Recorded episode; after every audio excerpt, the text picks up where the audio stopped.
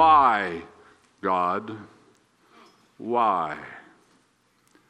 We'll return to that in a moment. First, I would just have to take an aside, and it is my great, it gives me great pleasure, it is my great pleasure to tell all you Cornerstoners, all you Cornerstone people, that we, your pastors, there are five of us right now, your pastors are putting forth today uh, a, a man from our group, a man from our church, a man from our assembly, to be a candidate, to be added to the number of our pastors and to bring us up to six.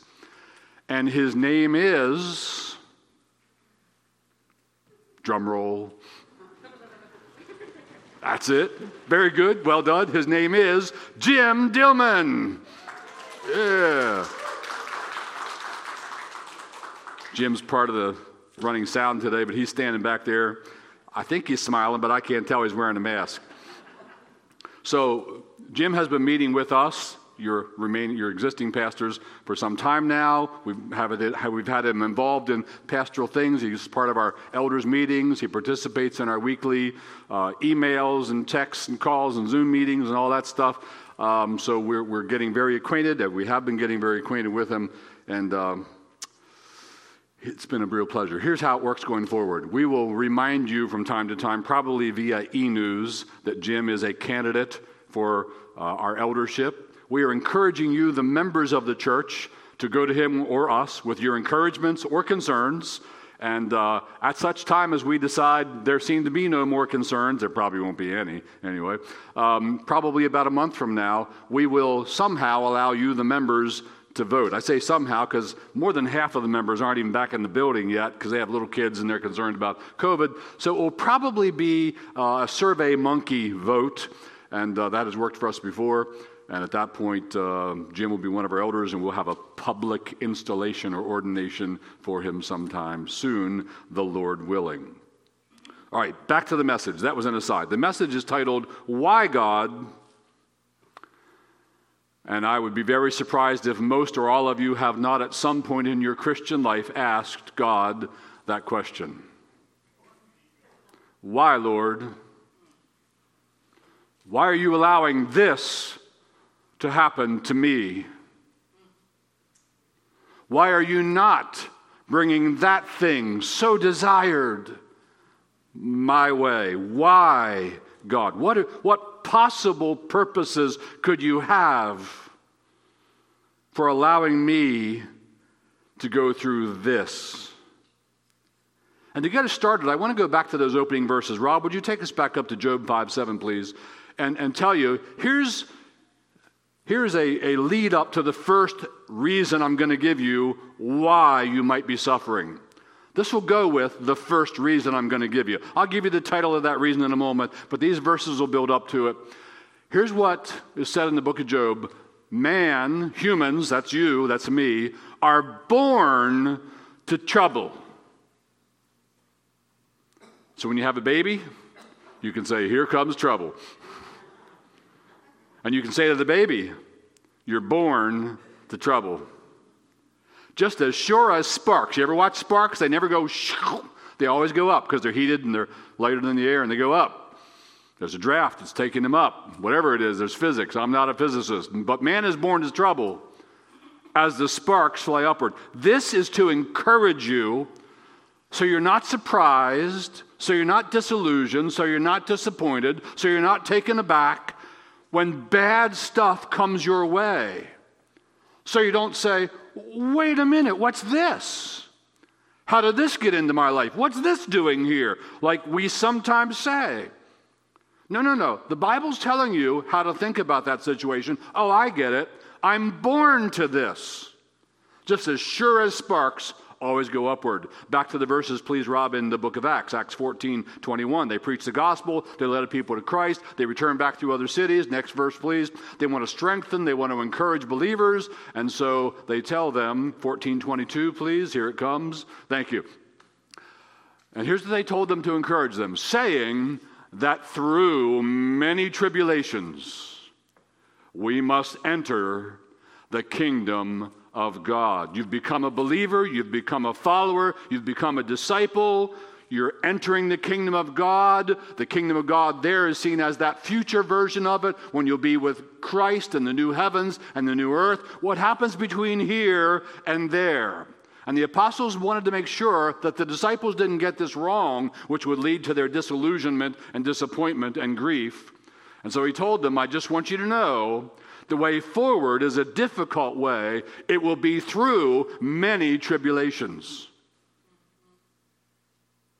So don't be surprised, as Peter said to his people, don't think it's some strange thing when some, even he uses the word, fiery trial comes your way. Lord, this one's fiery. What's this doing in my life? No, Peter says, don't be surprised. You're right on course. This is what happens to all people on the planet. This is life on a fallen planet.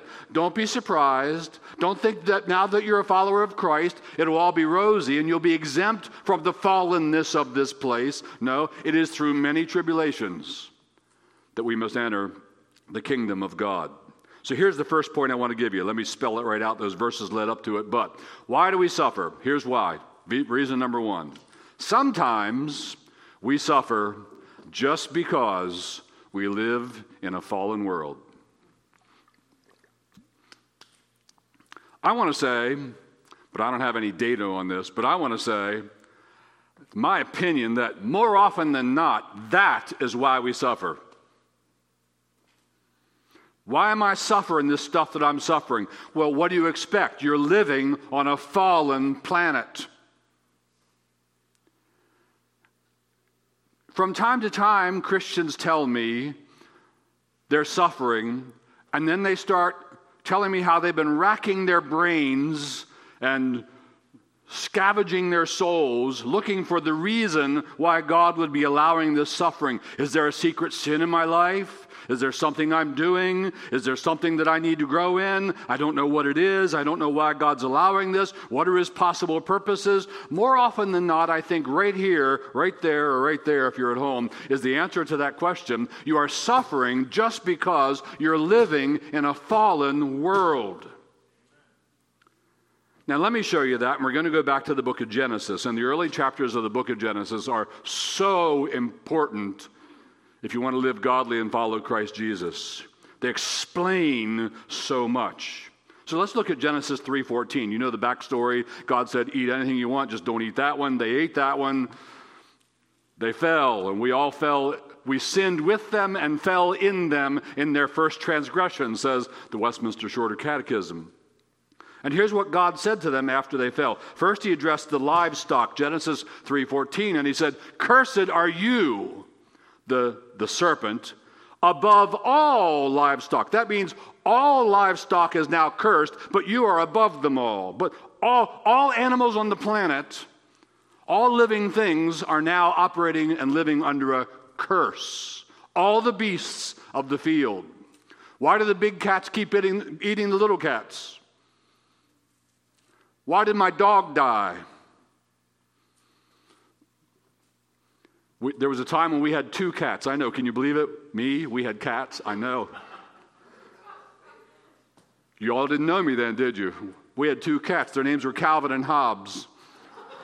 They were awesome. I really loved Calvin because he was a hunter. We lived in Riverside, California, and he lived outdoors pretty much at night, and he'd go out and hunt, and at like two a.m., he had a, you know how cats have different meows that mean different things? He'd be outside the door with that meow that means, I got one, I want you to see it, you're not going to sleep till you come see it, and I'd have to get up, go out, open the door, and look, and there he had a lizard or a snake or a bird or a squirrel or whatever, he had something, and I'd have to say, good kitty, Calvin, that's amazing, you're an awesome hunter, and he really was, and I loved him. We had Calvin and Hobbes. What happened to Hobbes? He liked to sleep, apparently, we didn't know this. He liked to sleep in our garage up in the engine compartment of our Oldsmobile station wagon. And one day when a certain member of our family, who wasn't me, turned on the car, Hobbes met an early demise. I got called home from work. I was down at the church. I got called. It was a bad day in the Heartland home. Why? Why does my cat crawl up in my engine compartment and I go turn on my car and it takes care of my cat? Why do these things happen? Answer, it is not because Hobbes had sinned some particular sin. It is not because God was trying to teach Hobbes something or teach us something, humility or whatever it is. It was because this is life on a fallen planet, and cursed animals die sometimes. And they die in often circumstances sometimes. That was to the animals. Then he addresses the woman, Genesis three sixteen. Important verse, ladies. Important verse. Genesis three sixteen, please. To the woman, he said, I will surely multiply your pain in childbearing. In pain you shall bring forth children. Stay back on that previous verse, please. Thank you. In pain. Multiply your pain. In pain. Now, I know we live in the blessed days of modern analgesics, the science of pain relief. And you might get a spinal, what do they call it, spinal block or spinal tap or spinal whatever it is, and you don't feel any pain. But I bet before that day, leading up to that day, turning like the door on its hinges in your bed at night, trying to get some sleep with all that going on, I bet you felt some discomfort. I don't know what we were thinking, but all four of ours, all four of our boys were delivered naturally, no pain relief, no nothing. We were hardcore. I was there for all of them. I was coaching the whole process. I was there when it happened. And let me tell you, there was pain. Why, God? Why am I suffering this pain in my pregnancy? Is it because of a specific sin that you're trying to deal with me about? Is it because you want to teach me something about following Christ better? No, I'll tell you why. The book of Genesis already told you why. You don't need to ransack your life and your conscience. Why? Here's why. This is life on a fallen planet. There's pain. There's emotional pain, there's psychological pain, there's physical pain. Why, Lord, why am I feeling this pain? I'm a child of God. I'm trying to follow you faithfully. I'd be so much better at it if I wasn't feeling all this pain. And you're looking for the reason, looking everywhere. Why is God allowing this? Genesis chapter three tells you why. It's part of life on a fallen planet. There's going to be pain. And to Adam, he says, Genesis three seventeen, please. And to Adam he said, because you have listened to the voice of your wife. Now, men, don't run off in the wrong direction with that. Most of the time, you need to listen to the voice of your wife. But if she's being used as a tool of the evil one, then you don't listen to that.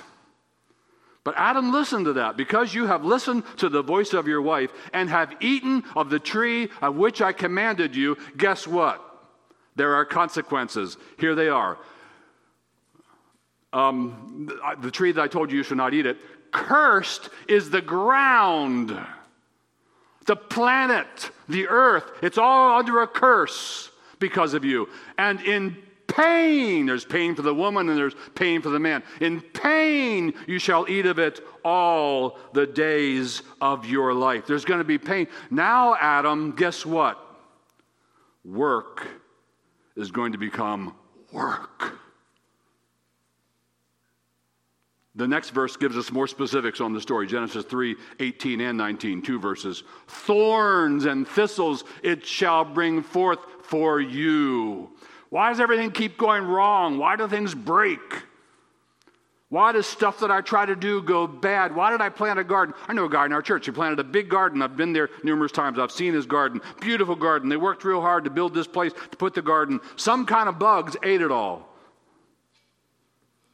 Why, Lord? Why do these things happen? Thorns and thistles and bugs it shall bring forth for you. And you shall eat the plants of the field. By the sweat of your face you shall eat bread. Why is work so hard? Go on with that verse. Till you return to the ground. That's death. Now there's going to be pain and sweat and hard work and death. Y'all look so encouraged. But you need to understand, this is what God told us way back, right after our fall. Guess what? Now that you collectively ate the forbidden fruit, we sinned in them and fell with them in their first transgression. Now that you did that, there's a curse over everything. There's a curse over the planet. There's a curse over your husbandry, your farming, your work. There's a curse for the man. There's a curse for the beast. There's a curse for the woman. You are living in a bad place. It is a hostile environment. Bad things are going to happen. You're going to return to the ground, for out of it you were taken, for you are dust, and to dust you shall return.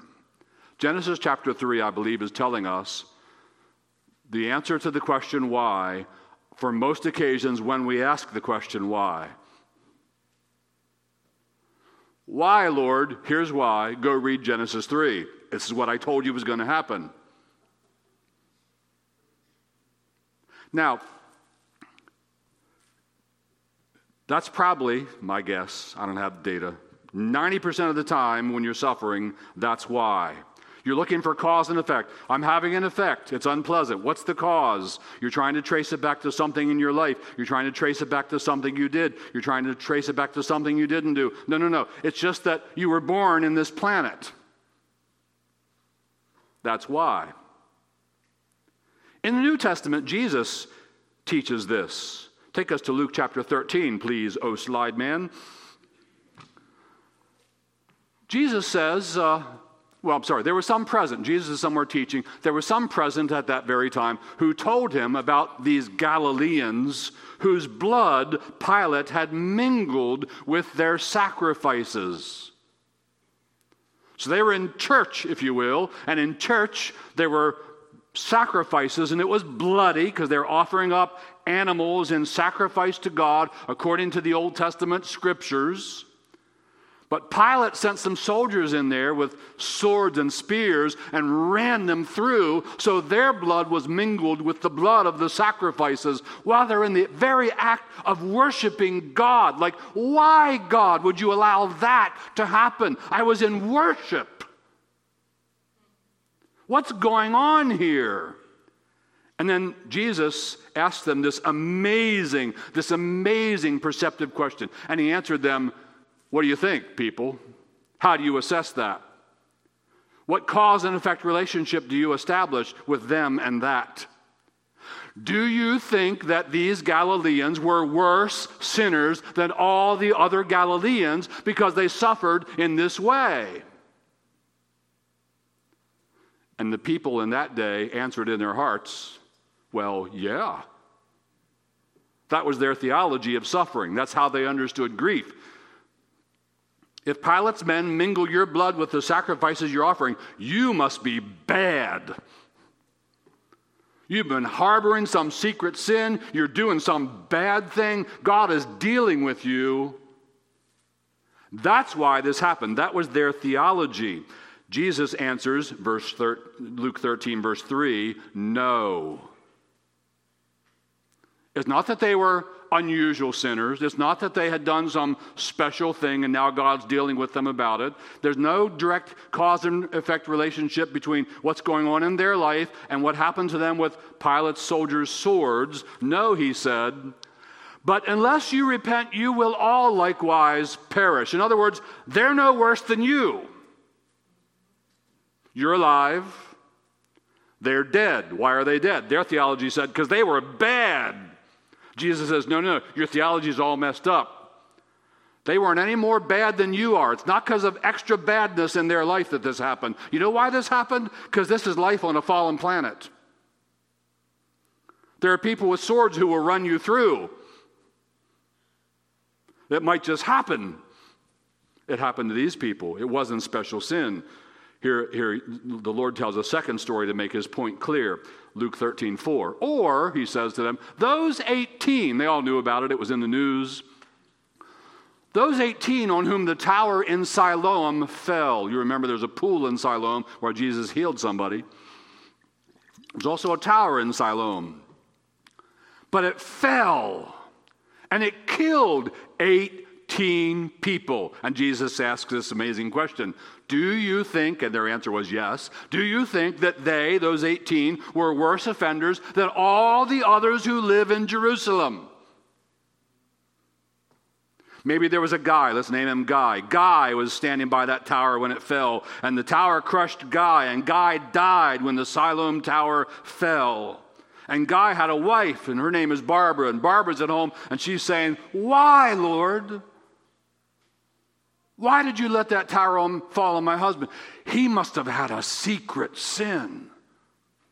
Or is it because I have a secret sin? Do I need to ransack my soul and find out what it is? Or is it because, is it because you need me to grow in some big way, so you're really working in me?" And by the way, it might have been all of those things in addition to Genesis three, because sometimes there's more than one reason for why something happens. But there might have been a wife or a bunch of wives or husbands or kids saying, "Why, Lord, why?" and looking for a human reason to establish the cause and effect. And the Lord Jesus answered and says, next verse please, "No. No, it's not that. It's not about a secret sin you have. It's not about a secret sin he had. It's not about something God's trying to do in you through this. It may be that as well, but here's the main thing I tell you. Unless you repent, you will all likewise perish." It's because they are fallen, and you are fallen, and everybody is fallen. You trace it back to Genesis chapter three.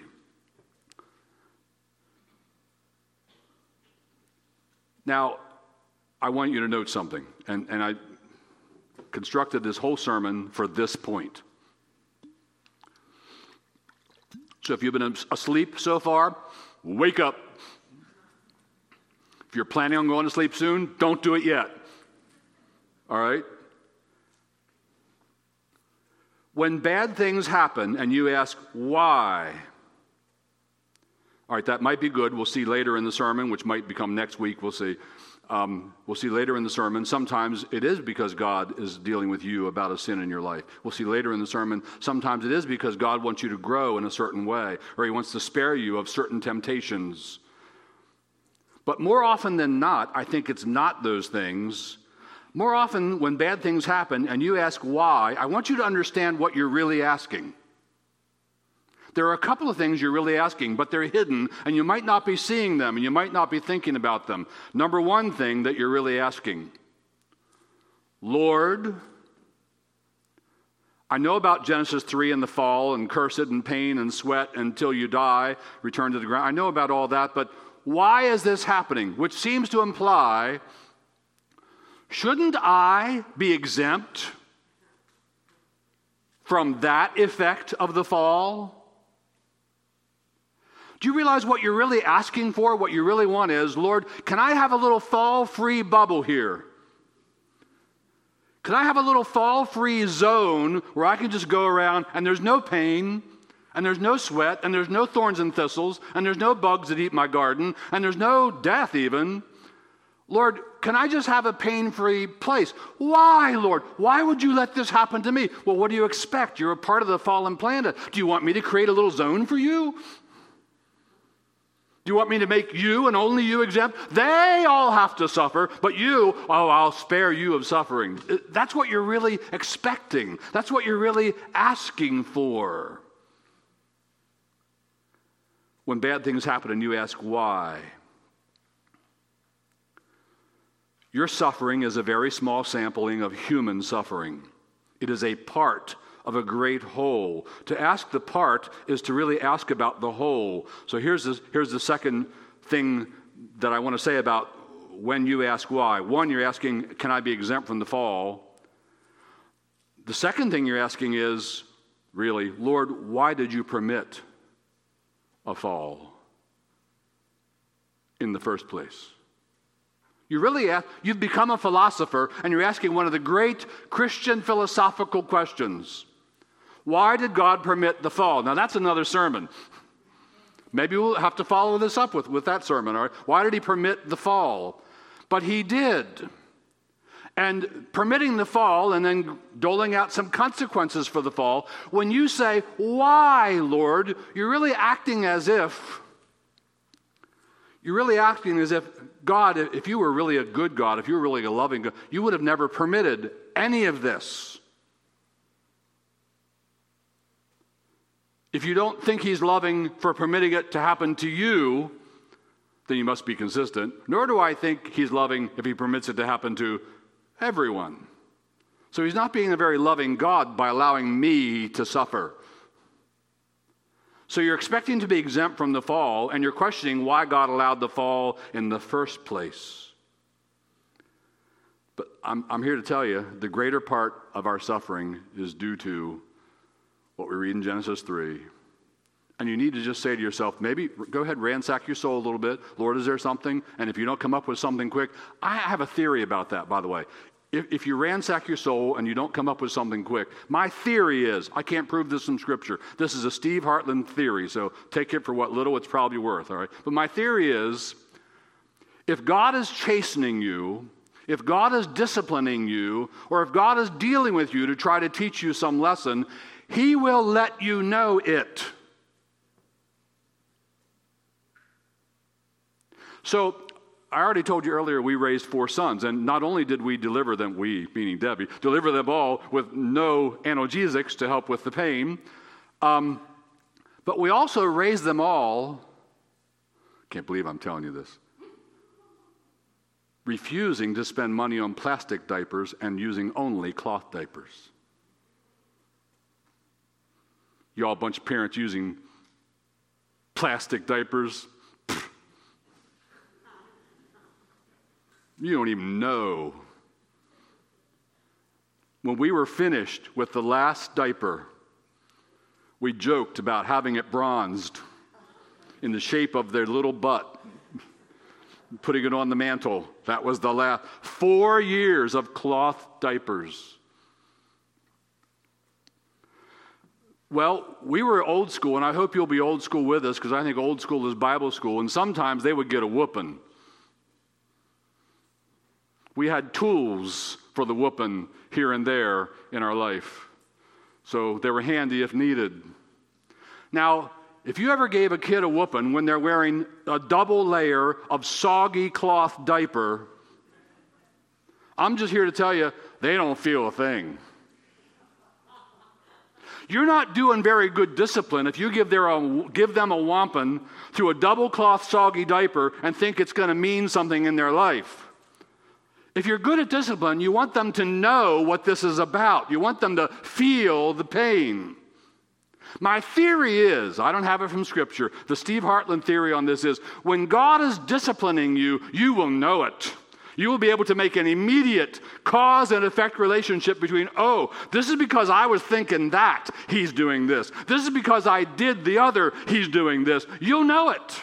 And if he's doing it because he wants you to grow, remember the Apostle Paul. This is later in the sermon, but I'll peek ahead. The Apostle Paul had that thorn in the flesh given to him, and Paul says three times, Lord, please take it away. Please take it away. Please take it away. I want a, a, a bubble. I want a thorn-free little bubble I can move around in in life. The thorn is inhibiting me. It's keeping me back from gospel ministry. It hurts, whatever it was. And the Lord said, no, no, and furthermore, no. I want you to have it. It's custom tailor-made for you, and here's why. Because of the great revelations that have been given to you, you will exalt yourself without it. So Paul was given knowledge. Oh, I know why. I've been such an, I'm, I'm so tempted to arrogance. I could so easily fall into pride. God is doing this to me. My theory is God will let you know if it's other than Genesis three or a few other things we're going to look at that could be some other causes. But I'm saying most of the time we suffer, it's because that's life on the planet. Here's a second reason we suffer. Sometimes we suffer because there's a heavenly contest. Because there's a heavenly contest. How many of you can think of what, what Bible person I'm referring to, what Bible passage I'm referring to? Let me hear it. Yeah, yeah, well done, y'all. Young man over there said it out loud, the loudest. Good young man. Sometimes we suffer because there's a heavenly contest. Now, we're going to go to Job, but before we do, let me just point out, in the book of Job, early on, we read, there was a day when the angels, elect and evil, the fallen and non-fallen, came and presented themselves before God and gave an account of what they've been doing. And one day the devil's there to give his account. I think we're led to believe this happens regularly. It still happens probably, but we don't know that for sure. But there he was giving an account. And the Lord said to the devil, where have you been? And the devil says, I've been out roaming around the earth. And God says to him, Have you considered my man? Have you noticed my man, Job? Here's how it goes. Uh, verse eight, please. And the Lord said to Satan, have you considered my servant Job, that there is none like him on the earth? So that gives you a little hint. The things that are about to happen to Job are not because of some sin, some gross, some soul-destroying sin he's secretly living in. It's not because there's some massive thing wrong with him that God's trying to deal with. No, he's the best dude on the planet. So, have you considered him? He is blameless. That's good. Thank you. You were anticipating me, Rob. Appreciate it, man.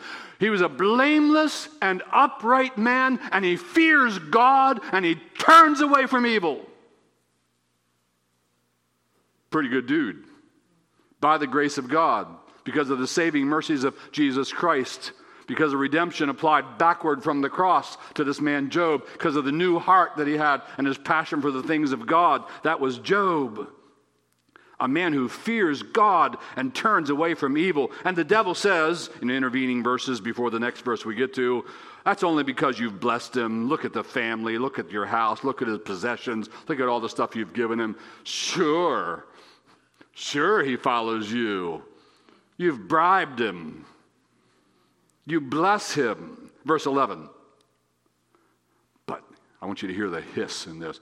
But, stretch out your hand and touch all that he has, and he will curse you to your face. Now, the devil's not omniscient because he's not God. He doesn't know everything. He didn't know with certainty what Job was about to do. But he's been around a long time, and he's tempted a whole lot, a lot, a lot, a lot of people, and he never slumbers, and he never sleeps, and he's a very busy devil, and he's on his mission. So he's studied humans a lot, and I think he actually made a pretty good guess. His guess was, yeah, you stop blessing him, you start striking him, and you'll see what he's really made of. So the Lord says, all right, verse twelve, the Lord said to Satan, behold, you want him? All right. Behold, all that he has, it's in your hand.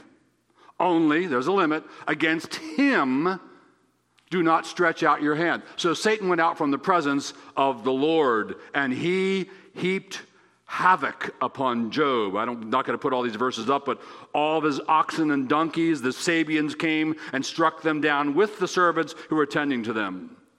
All his sheep and all the servants who were tending to them, lightning fell from heaven and killed all of them. The Chaldeans came in a raid and took all the camels and struck down all the servants who were keeping them, struck them down with swords. His sons and daughters were eating in a house, and a great wind blew, and the house fell, and they were all killed. Lost all of his livestock, lost all of his servants, lost all of his sons and daughters. Has anybody here suffered that badly? Look how Job responds to that. Verse twenty. Then Job arose and tore his robe. That's what you did when you were mourning. And shaved his head. That's what you did when you were mourning. And fell on the ground and worshipped. And worshipped. It's amazing. Here we get a peek into his worship. Verse twenty-one. And he said, naked. Some of y'all say naked. It's all right. Naked, naked. I don't care. Naked I came from my mother's womb, and naked shall I return. The Lord gave. All that stuff I had that I just lost, it was the Lord who gave it, and the Lord, all that stuff, has taken it away. Blessed be the name of the Lord. So we get a little peek into Job and see he was a righteous man. He did have a heart for God. He was a true worshiper, because all this happens to him, and all that comes out of his heart is, blessed be the name of the Lord. Verse twenty-two. In all this, verse twenty-two, I'm going to cut your salary in half, Rob. He didn't get paid anything for this. Verse twenty-two. In all this, I'll just read it for you. He's having a problem back there. In all this, Job did not sin or charge God with wrong. He never said, Lord, this isn't right. Lord, why would you allow? Lord, if I were you, if I was, I'm a loving father, I wouldn't let this happen to my kids. He didn't say any of that. All he said was, well, it's the Lord who gave it to me. It's the Lord who took it. I'll worship him. Blessed be the name of the Lord. Amazing man. Round two. Another day, angels elect and evil present themselves. Satan and Job. Satan is there to talk to God about Job. God says, where you been? Roaming. Have you considered Job? He still holds fast his integrity, although you incited me against him to destroy him without reason. And here's what Satan says, verse four. Rob's right on it. He got it fixed. Skin for skin. All that a man has, he will give for his life. You didn't, you didn't let me take his life. You didn't let me strike him. You put a limit on it. I was only able to strike his stuff and his family, but But you didn't let me strike him. And all that a man has, he will give for his life. But stretch out your hand and touch his bone and his flesh, and he will curse you to your face. And the Lord said to Satan, behold, he's in your hand. All right, now you can get him. Only spare his life. You know what happens next if you've read the story. Job is covered in boils. He's sitting in a pile of ashes. Do you know why the ashes? In part because they did mourning with ashes, but in part because that was like the sealy posturpedic of his day. You're covered in boils. You want to sit on something soft. He's sitting on the softest thing you could find, which was ashes. And he's scratching his itching boils with a piece of broken pot. And his wife says to him, will you still hold fast to your integrity? Curse God and die. He says, you speak like one of the foolish women. Shall we receive good from God, and shall we not receive evil? In all this, Job did not sin with his lips. And then his friends show up, and they spend seven days just sitting in silence with him, which is not a bad idea. If you want a class on mourning with somebody who suffered loss, Mourning one oh one, not a bad idea. Just be there. You don't need to say anything. Don't try and fix it with your words. They're not going to go in. They're not going to fix it. They're in pain. And in chapter three, Job laments the day of his birth, and he uses words in that chapter like misery and bitterness and sighing and groanings. And now the last verse of chapter three, here is a summary of Job's life at this point. Job three twenty-six, I am not at ease, nor am I quiet. I have no rest, but trouble comes. Don't raise your hands. Any, can anybody sympathize with that? Anybody ever felt like that? Like, that's that's me. I'm living there. And why did it happen? One of Job's counselors speaks up, and, and he has a reason why. His name is Eliphaz, or Eliphaz, verse seven. He's got the same thing that the tower people had. He's got the same thing that, that uh, what was it, the tower and the what? You can't remember either? The tower that fell in Siloam, and what was the other thing? Oh, the Galileans and their swords. So,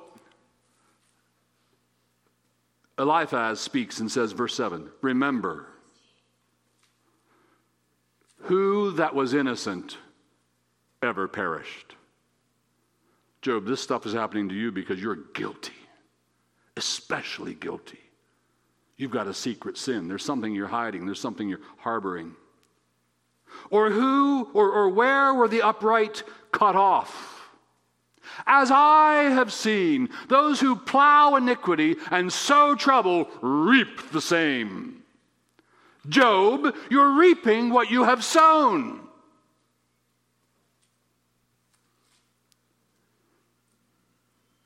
In chapter forty-two, the Lord said to Eliphaz the Temanite, my anger burns against you and against your two friends, for you have not spoken of me what is right, as my servant Job has. When you assume God is punishing you, when you assume God is trying to get you, when you assume God is chastening you, but he hasn't made it clear by taking off the soggy diaper and giving on good hard whack and letting you know what's really going on. When you just assume it must be me, there must be something in me, I can't find it, but it must be me, I'm a terrible person. Yes, you are.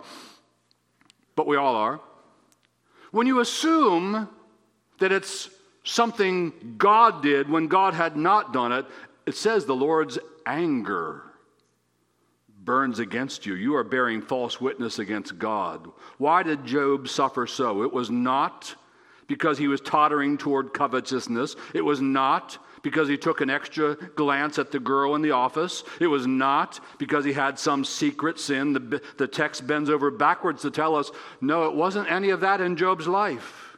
Why was it? Here's why. You've waited long enough. Here's why. All this happened to Job having nothing to do with him. Maybe it had secondary causes to do with him. Had having nothing primarily to do with him, it happened because he was, I hope you won't mind me using this term, he was collateral damage in a cosmic warfare. The whole reason this happened is because the devil is accusing, accusing Job and God is bragging on Job, and they go into a war. Sometimes when you suffer, it just it, the cause and effect is Genesis three. It's a life on a fallen planet, brother. And sometimes when you're suffering, it's still not you. It's going to be you later. We'll get to the you reasons next week, I can see now. Um, I'm suffering right now. I need more time on the clock. Uh, sometimes it, it, it is you. Sometimes it is your sin. Sometimes it is God chastening you. Sometimes it is other things.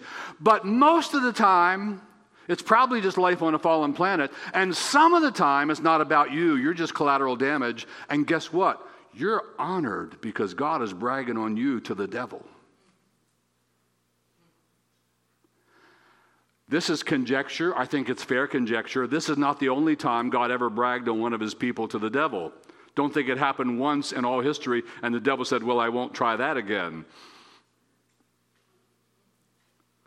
And maybe that thing you're suffering, you're suffering because the devil came to God and God said, have you considered my servant? Put in your name. Now I have a question for you. Are, are you willing?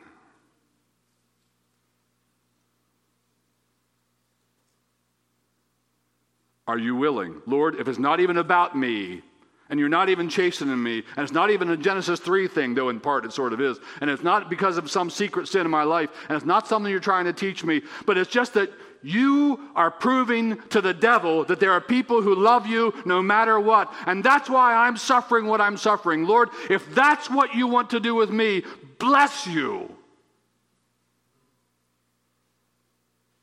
Are you there? Because you need to be there. Can you say with Job, like even in all this, Job did not sin with his lips. Can you say with Job, it's the Lord took away, the Lord gave, the Lord took away, blessed. I don't see any other reason why this is happening to me. Maybe I'm collateral damage in a cosmic battle, but blessed be the name of the Lord. There is an invisible heavenly conflict. You're caught in the crossfire. Maybe you're suffering. Maybe your battle with never-ending pain. Maybe it's not about you at all. Maybe it's just Genesis three, life on a fallen planet. Or maybe it's not about you at all. It's just you're God's Exhibit A. It's quite an honor to be God's Exhibit A. And maybe you're God's current Exhibit A, or one of many, Exhibit B, C, D, and so on, before a devil who wants to accuse the accuser of the brethren. Are you willing? Can you say, Lord, I submit my soul to you. My life is yours. I'm an unworthy and undeserving sinner. And if you choose to make me a Job, I will bless your name. Whew. That's where you want to be. Now, I have some more headings, but I'm out of time. I'm going to read you the headings, and Lord willing, if there is a next week, we'll come back to next week. Sometimes we also suffer because somebody else is doing us wrong. And sometimes we suffer because we have done wrong. And sometimes we suffer because God is using our suffering to bless others. And sometimes we suffer because God is using our suffering to teach us some things we need to learn. Here's, here's, here's how I'll close this sermon. You like those words, don't you? He said, close the sermon. Christian or not, you need to know this. You're going to suffer. Some of you who are not believers and you're looking in with us and you're thinking, maybe I, I'll become a believer. I want to know what this is all about. I want to know what it includes. I want to know that it'll make my life better. Well, it'll make your life a whole lot better in a lot of ways, but not this one. It will not exempt you from suffering. It will not put you in a little suffer-free bubble. It might bring some new sufferings your way. It might get rid of some old sufferings. But Christian or not, you're going to experience trials. Being a Christian doesn't exempt you from that. Being a Christian doesn't make God say, oh, I'll spare you. You don't get the effects of the fall. Oh, I'll spare you. I won't let you get caught in collateral damage of cosmic battles. Now, there's no pain-free zone. Christian or not, you're going to suffer. Here's a second thing I want to say briefly in closing. But God's grace will uphold you in all of your trials. Remember, Paul was suffering with that thorn in the flesh. Second Corinthians chapter eleven. Please, Lord, please, oh, please, please take it away. Take it away. Take it away. No, no, no. Why not? Because you're going to find that my grace is sufficient for you. My grace is what's going to sustain you. I'm going to leave the suffering. I'm going to pour on my grace. I want to see how you thrive under the pressure of suffering when I cover you in my grace. God's grace will uphold you in all of your trials. And then a third thing I want to say in clothing, closing is this: and a day is coming. Amen? When you will suffer no more. I gave you a little report last Sunday in the sermon on how Debbie's mother, who's living with us but she's dying, is, uh, is doing. And this morning when I was here and the worship band was rehearsing and I was here to do my little part in that, make sure we had this all worked out, um, I was watching on the phone. We have a cam in her room so we can look in there and see, is everything okay? What's going on? And Debbie was in there singing hymns to her. So sweet. Now she is at this point totally unresponsive. She doesn't answer. She doesn't say anything to you. She can't utter a word. She can't take care of herself in any way. And this morning, for the first time, we heard what they call that death rattle in her breathing. And Debbie texted our son, who's a nurse, and said, I'm hearing that. And he said, yeah, it's, it's, she doesn't have long. But you know what? She's been a lifelong believer in the saving grace of the Lord Jesus Christ. She's going to die and pass into glory. And a day is coming. A day is coming when she will suffer no more. So for you, first the cross, then the crown. That's the order. Don't get it mixed up. Don't expect to be cross-free. I want a cross-free zone. No, this is the cross. Then comes the crown. Then comes the glory. Then comes the peace. Then comes the place with no more tears and no more suffering and no more sorrow. So, Christian or not, you'll suffer. God's grace will uphold you. A day is coming when you will suffer no more. Pray with me, please.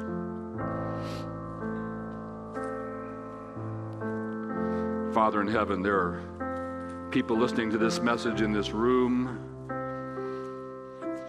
And there are no doubt people listening to this message in their homes or wherever they are, and they're suffering. Some of them are suffering badly. Lord, may they find your grace, your upholding grace, your sustaining grace. May they find it to be their daily, all-sufficient supply. Draw them near to yourself, Lord Jesus. Help them to keep looking up to you and following you. And would you put would you put the words of Job in our hearts, that they may be our words? Lord, it's you who gave, it's, it's you who take away. Blessed be your name. Some of you listening today are not yet believers in the Lord Jesus. I want you to pray with me right now if you have it in your heart to do so. Father in heaven, I'm a sinner. I'm unworthy and undeserving. I don't deserve heaven. I don't deserve forgiveness. But I hear that you're a gracious God. I'm praying for grace. Would you pardon? Would you forgive? Would you have mercy on a poor sinner like me?